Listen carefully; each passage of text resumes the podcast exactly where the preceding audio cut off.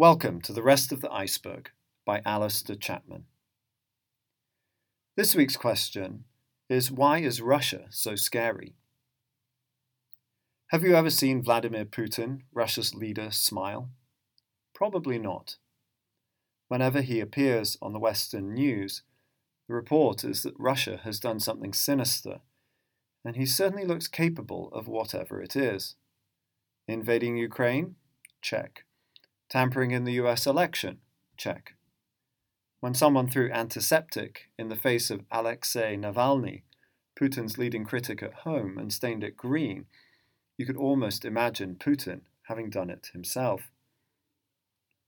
Of course, the news distorts our view of Russia. We don't see families eating together or friends attending a concert or happy toddlers. I have had many Russian friends, and they were every bit as pleasant as everyone else. Yet there's something right in our sense that Russia is different, and even ominous. To understand why, you have to go back at least a thousand years and look at Russia as a country that has always been different from neighbours such as Germany and France. The first big difference has to do with religion. Russians trace their country back to the 900s, and it was then that a prince named Vladimir decided that his kingdom would follow Eastern Orthodox Christianity rather than the Roman Catholic Church that dominated the rest of Europe. It meant Russia was outside the Europe that read and wrote Latin. That was a big deal. Russia would miss out on some of the revolutionary movements of Western European history, including the Renaissance and the Reformation. Worse yet, the Mongols conquered Russia and ruled it for a hundred years. This wasn't all bad. The Mongols were more advanced than the Russians. So there were improvements in education, technology, and city planning.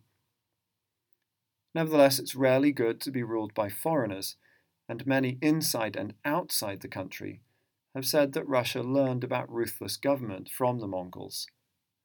What's certain is that the Mongol occupation drove another wedge between Russia and its neighbours to the west.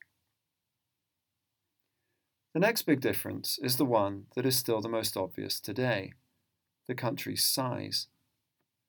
The tundra of Siberia was lightly populated and easy for Russia to conquer. Why did they do it?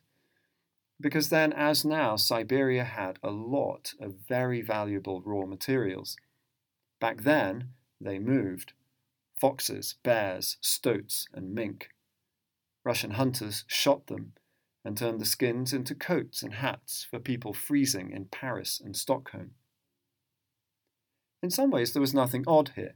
The English, French, and others were also quite happy to conquer other places and peoples. But only the Russians established such a huge empire in their own backyard. This made Russia more diverse than almost any other country on earth, with hundreds of different languages. This would make it harder to introduce the education and elections that helped other countries to develop. There were a few tantalizing decades around 1900 when it looked as though Russians could reform their oppressive monarchy. Serfdom, the system that tied peasants to their land in semi slavery, ended. Russia built railways and factories. They even had an elected parliament. But we will never know if Russia would have become a modern democracy. The First World War intervened, and one of its casualties was Russia's monarchy. In 1917, Lenin and Russia's communists seized power and turned the Russian Empire into the Soviet Union. The communist experience is a major reason why Russia still seems so different. Millions died even before Stalin came to power. Then it got much worse. There was famine. There was the horrific fight to the death with Nazi Germany, in which 25 million Russians died. There were the ghoulish prison camps used by the Soviet authorities to exploit the resources of the frozen north, where few wanted to live. Perhaps worst of all, the paranoid purges of enemies of the state, real and imagined, shattered the bonds of trust that hold human society together. The Soviet Union breathed its last in 1991. As it did so, it splintered into 15 countries. Russia was by far the largest, and still tends to see the other 14 countries as severed limbs. Russia tried democracy, but before long the old ways and indeed the old people returned. Putin used to be an agent for the Soviet secret police. Why? For one, building a democracy is hard, something that people who speak English and live in countries with long traditions of representative government often forget. If you live in Russia, democracy feels foreign, and your country was always greatest when it had a single strong leader at the helm. Russia used to be the second most powerful country in the world. Now it's not even close. But Russians want their country to be great again, and many like Putin because that's his primary goal. Who cares if his government is corrupt and the media is tightly controlled? At least he has the guts to intervene in Ukraine and preserve Russian influence close to home. Some have said that after the fall of the Soviet Union, Western powers could have smoothed the way for Russia to become a friendly participant in the liberal democratic circle of nations.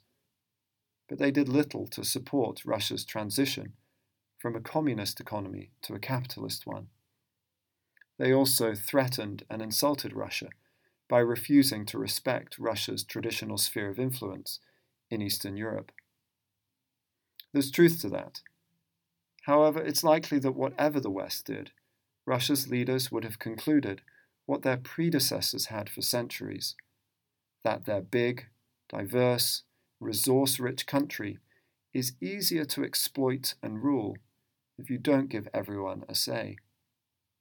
These days, its enormous reserves of oil and gas and not fur. But Russia is still an empire, and it shouldn't be a surprise if it's run like one if Vladimir Putin sometimes seems like a menacing emperor in a suit, that's because he is.